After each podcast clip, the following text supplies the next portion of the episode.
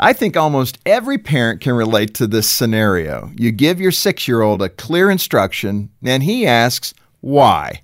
Believe it or not, how parents respond to that question is more crucial than you might think. Hi, this is Jim Daly with Focus on the Family. There was a time when why do I have to from a child got an immediate because I said so from the parent. That matter of fact response has largely fallen out of favor among parents today. But author Dr. John Rosemond says moms and dads ought to use that answer more often. Parents these days feel obligated to explain why household rules ought to be followed. But past generations didn't believe that way at all. Young kids were simply expected to obey because the parent said so.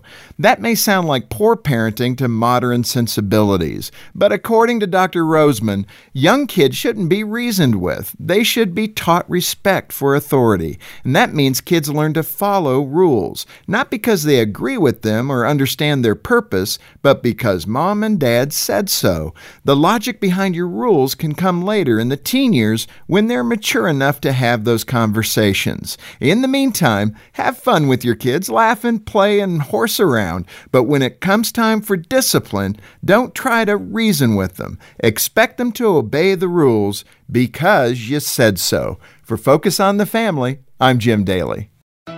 Hi, I'm Dr. Greg Smalley. And I'm Erin Smalley. Marriage is an amazing gift from God, but it can also be a challenge sometimes. That's right. We could all use a little guidance. And that's why we started our podcast, Crazy Little Thing Called Marriage. We talk about things like recognizing conflict cycles, dealing with stress, and how to grow your love each day. Listen at crazylittlethingcalledmarriage.com or wherever you get your podcasts. We can't wait to see you there.